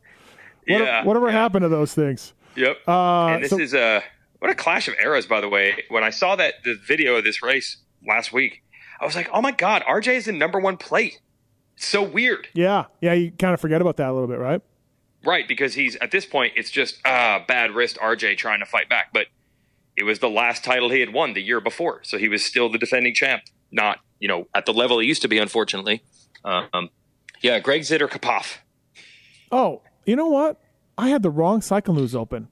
Gary Oh. Bronikowski cannot be my who's that Yeah, guy I didn't award. see this name in the results. No, was he confused. was at, that was Budds. That was Gary's results were at Budds. My bad. I had the wrong. Uh, uh, so I have to pick. Look at David. Oh yeah, that's that's a confusion. I'm sorry. It's Mike Young is on the ATK at Budds. It's Greg Zitter Kapoff, yeah, Zitterkoff, right? uh, who who uh, uh, drowns out RJ's bike at Unadilla. Who just had yeah. the name Zit on the back of his pants? D- just Zit. Really? Just yeah. went with it. Yeah. So that's He why. Okay, so. Stacy Cook beat Barry by two spots at Budds, and I just assumed you were making that leap. Uh, but Stacy beats him by one spot at Unadilla. Got it. Okay, now I'm I'm, I'm on I'm on I'm on board with this. Uh, Yes. sh- shout out to Gary. Gary Bronikowski. My Who's That Guy award. Uh, I will go. Um, David Paquette, uh, 1918. Never heard of him. Um, I heard of Jason Buttle. He's an English guy. I think he was English, UK. Uh, Oh, he- okay. He, went 1422 and 500s. Um, but yeah, never heard of David Paquette, uh, 1918. So that'll be my Who's That Guy award. Okay. Uh, right. Also, by the way, a way past his prime, JoJo Keller um, uh, gets like top 10 overall at yeah, gets eighth. Yeah. Still good. Yes, Still good. amazing. JoJo. If you find this little video I saw on uh, on uh, YouTube, it's You can like see you him. see RJ Wardy stand, Yeah. and you're like, oh, that's definitely JoJo. And JoJo never stood up that whole video time he was in that video, I think. He just bounced on his seat, pinning it. um, okay. Uh, you li- also see uh, Mickey Kessler is still going. Oh, yeah. 15th overall. yeah. Yes. The Mick. The rare crossover where we had we we had both Karsten and Kessler both racing nationals in the same day. It was a big day for New Jersey. It was uh, Lit Kid Award uh, for me. One I, I I remember photos of this uh, race in a magazine. Damon Bradshaw. He had the pink front, aqua blue back uh, with a blue jersey, I believe. Uh, Fox get up. This was his last year in Fox. Um, looked so good. The the boot also that boot was highly underrated. I had I wore that boot way past its prime. Uh, the the Comp Two. I got it resold and I was still wearing it in like '91 because I loved it. It was made by Alpine Star. Uh, Bradshaw lit kit for me, Weege. Uh, if you don't pick Bradshaw in 1989 as lit kit, I mean, you can't even participate in the sport of motocross. It, it's it's one of the most iconic years of a rider, a number, and gear ever. To the point where almost every time Fox busts out some retro, half the time it's like Bradshaw's one year. It's half of the retro Fox gear ever has been Damon Bradshaw 1989 gear. I It's a good point. It's a good point. You're right. Yeah. We got spider webs. I mean, didn't the high point gear that they just had have hints of Bradshaw spider web? Yeah, I Still, think it did. Yeah, I think it did. still 1989. Yeah. He was it was all from one year. That's how iconic his gear was. Uh, by the way, the the TX10 slash Honda HRC stuff that Kiedrowski wore, uh, Big Bird Stanton. wore, Stanton wore, never did it for me. Never liked it. It was just. Oh, really? It, it wasn't. It wasn't a shit kit. It was just black kit. Like never inspired me. Right. Just. Oh, never- I liked it. I thought Did you? Stanton stuff looked good. Oh no, Yeah. not me. Not me. Yep. wow. Shit Kit Award. Now, Weege, if you look at some photos of this magazine of this race, a couple of magazines and Cycle News, uh, a one Jeff Emig is in it, and he is wearing that Hallman chest protector that Oh. you speak that you spoke of the last episode. Oh, the one that actually caused us to invent this category. Yeah, I think so. Yeah, yeah, yeah. So he's he's wearing that um, at this one, and I have to say, I think Bayle is in the JT Racing triangles and circles, uh, just blocks on his pants in this in this race. Wow, I never thought you could you could put JT at the level of shit kit. That's It pains me. It pains me, but they did miss on that one. Um, so, what about you? Um, I, I cannot tell exactly. There are not photos of this from Unadilla, so I'm just going to go with the year in general. You're probably going to disagree with me on this. I was never a fan of the tough racing look. Uh, huge respect for what the team did back then because it was pretty much like if you were a good rider and you lost your factory ride, tough racing was there to pick you up. So shout out to those guys, and they got really good results. But I was never a fan of the crazy ass looks of their gear and bike. Um, so I'm just going to assume that some of the tough racing riders that were out there that day had this crazy look. They went for the attention, didn't they? Yeah, I mean, I'm looking at a picture. I can't figure who this is, and it's like every single color is in there, and it's tough racing gear on a tough racing bike. Now it looks a little answer-ish, but I don't think. I mean, did they make their own gear? Do you know what the story is? Nah, they think just co-branded it, right? I don't really know. Yeah, Um, Like, was it answer gear? a Pico. I think it was a Pico in '89. What? Yeah. What the hell's yeah. Pico? Uh, a Pico. A P I C O. Oh, Apico. A- Apico, Oh, Apico. Apico. Yes. Pico. Pico Gale. Whatever. Pico Gale. Yeah. Whatever. So uh, let's just see who would have been out there. '89 would have been uh, Bowen, right? Yeah, there's Bowen. Yeah, at least Bowen, and uh, there was somebody else. But uh, yeah, okay. Sorry, I'll just give it to Bowen. Uh, They- there was another guy. They definitely had 500 guys. I think they might have had Carson Yep. or, or those dudes. McMillan. They had 500 dudes. For sure. Okay. Yeah. So sorry, Um, Keith Bo- Bones Bowen, you are getting the shit kid award because I'm assuming that your tough racing Apico gear had nine colors in it. Uh, also, things you can't do today, adjacent to the results page in Unadilla 89 in Cycle Oh News. God. There's a there's, a there's a half of a Confederate flag saying this time the war won't be civil, and it's a Suzuki ad. Yeah. Yeah, for a road race in Atlanta. Wow, wow, This time the war won't be civil with a battered Confederate flag. Jesus. Uh, it's changed quickly. Oh, it has. Uh, Leatt, re-raceables categories. Where's JT? Well, in '89, we know he was in Atlanta, uh, cheering on um, the Atlanta '89 race, Supercross race. We know that um, get jumping up and down, doing jumping jacks. So he was around, um, but probably not at Unadilla that day. I don't know. Debbie could have been there scoring. Or Uh, not Debbie. Cindy. Sorry, that's your that's your mom. Cindy might have been there scoring. Yep, maybe. Yeah, not far. Yep. Uh, Jacob Marsack Award for the rider who did the best that you never remember or you won't ever talk about. Um, we've we've covered a bunch of gentlemen in this one. I think, like JoJo's had some good races, so I don't know if that eighth counts for JoJo because I mean he's been on No. the podium, right? Like, Yeah. like this is Yeah. This is- JoJo's battled the best. yeah, yeah. This is this is not JoJo at his prime, so I don't think you would go with Jacob Marsack Award. Um, hmm, you got anybody? Um, this might be this might be insulting because he might even have a result uh, better than this. Uh, let me just find it here. Yeah, so our guy Stevie Childress, who's near and dear to the uh, the West Virginia folks, really fast guy at Loretta's, uh, decent privateer for, for a while. He gets 14th in the 125 class, and he pretty much is like the first non-legend factory guy. Um, like to give you an idea, he gets 14th, Kehoe gets 13th, Titchener gets 12th. Some guy named uh, doesn't say his first name, just says Henry. Henry. Was, was Cycle News like, we don't know. Some guy from Southwick, he got 11th. I don't know. We don't know his first name. His name is Henry. He's like Prince. He just goes by one name. Henry. Yeah. Henry. Yeah, uh, Gaddis is uh, sorry. Uh, Childress is the next guy. He beats Jimmy Gaddis. Um, so Stevie Childress, the flying dentist, gets 14th. Maybe he had a result better than this. Yeah. And if so, I'm apologizing, but good on you, Stevie Childress. I'll go fifth overall, uh, being 140 cc's down, Mickey Dymond on a YZ360. Was that really a disadvantage, though? Who knows? Uh, yeah, I don't know. Dubach pulled starts, and you know, so I mean, but There can pull starts on anything, but yeah. Yes. Uh, you know, anyways, I'll go Dymond. Yeah. Uh, okay. three people don't remember the 360 era. There was only a few couple of years there. Uh, Suzuki guys all just rode 125s, which we'll get to in another re-raceables. But um, yeah, that that uh, that'll be my pick right there. Uh, three, 440 cc's down, Mickey Dymond, fifth overall. Okay. Yes, you mentioned the weirdness of uh, back then these 250 and 500 nationals split the season. So the first half of the year was 250s, second half of the year was 500s. But Yamaha kind of semi sort of didn't compete anymore. Well, they did. They put these guys on board out 250s, and Suzuki was just out. Uh, so it leads to weird things like Johnny O'Mara just racing the 125 nationals, which leads to this. Uh, they mentioned this is going to be O'Mara's last race for Suzuki, and his mechanic Jim Felt has decided to retire.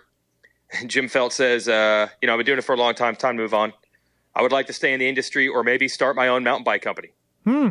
Wonder how that ever went. Which is exactly what Jim Felt did.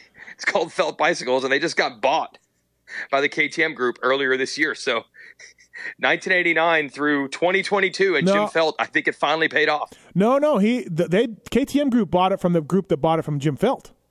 Oh, Jim Yes. Felt already has been paid. Yes, he already got paid, uh, and then I think he got paid again with the KTM thing somehow.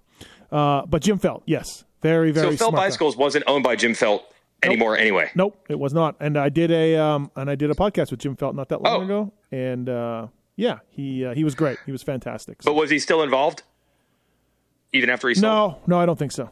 No, Okay, so maybe he didn't get paid. He already got paid. I think he still had a piece of it though. Yeah, Oh yeah, good but on but, you, but Jim not Felt. but not uh, not running the company or not doing anything like that. So Yeah. uh, yeah, on you, but but Felt. felt but felt yeah felt would uh, felt would be done after this. So yeah, I, might start my own mountain bike company. Yeah, yeah, we'll see. All right, everybody. Thanks for listening to the Leatt Re-Raceables. Hold on, can I read some of these Oh, quotes? Yes, Cycle News. please do. Yeah. Yeah, these Cycle News quotes are great. Uh, reading all the races from this year. So at Gatorback, the opener, uh, Jeff Ward uncharacteristically just fades back to fifth, and he just says, "It was the worst race I've ever had." That's his quote. uh, my uh, the, the bike setup was off, and I got tight, and it was the worst race I ever had. Um, uh, Southwick, uh, Stanton goes one one. Says it feels great to win again. Everyone has been saying I keep lucking into everything because Ricky's hurt. Now every time I race, I just want to go out there and kick some butt. Uh, so there, okay. We've mentioned how in the beginning of '89, Stanton and RJ were practically brothers Yep. and that the relationship kind of soured when RJ got hurt and Stanton started winning everything. So there's a little seed of that right there. And finally, the best quote of all Bradshaw goes 1 1 at Lake Sugar Tree, which is a track run by Gary and David Bailey. And Bradshaw says that Bailey, David had given him some tips before the race. And he said, if everyone was like David Bailey, the world would be perfect. Wow. There you wow. go. Jeez. There you go. That's that's a bold statement, but good on you. These are the things you used to get in cycle news back in the day. It's great, right? Yeah. Uh, Kit's just Kit's just doing shorthand, just on his notepad, just making sure he's get gets it all right. Yeah, probably. Probably no recorder involved. No, I, I, I doubt it. Uh, all right, uh, good times. Thanks to Mike Kiedrowski. Remember, folks, one of the Yeah. most underrated riders I've ever in motocross history. Please uh, uh, take the time to respect Mike Kiedrowski. Uh, thanks to Leatt, of course. Thanks to Pro Taper, Maxxis, Guts Racing, Scott Goggles as well. Um, yeah, we'll, we're going to do another one of these with, with Mike down the road. Yeah, because every one of these 125 years at Mike was high drama. So why not get a couple? Absolutely. Uh, thanks, Weege. Uh, Thanks for doing this. Thanks, everybody, for listening. See ya. See ya.